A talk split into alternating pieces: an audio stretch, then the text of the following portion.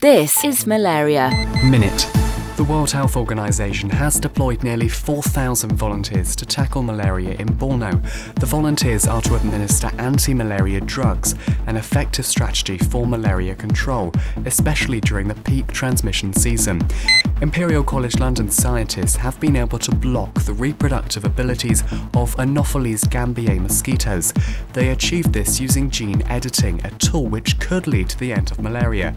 This comes just one week after researchers in Burkina Faso were given permission to release genetically modified mosquitoes into the wild. And research published in Science Translational Medicine describes how researchers have managed to boost the immune system's response to malaria. The group described their approach and how it worked in mice. They've developed a vaccine that works by activating tissue resident memory CD8 plus T cells in the liver. Friday, the 28th of September. Malaria. Minute.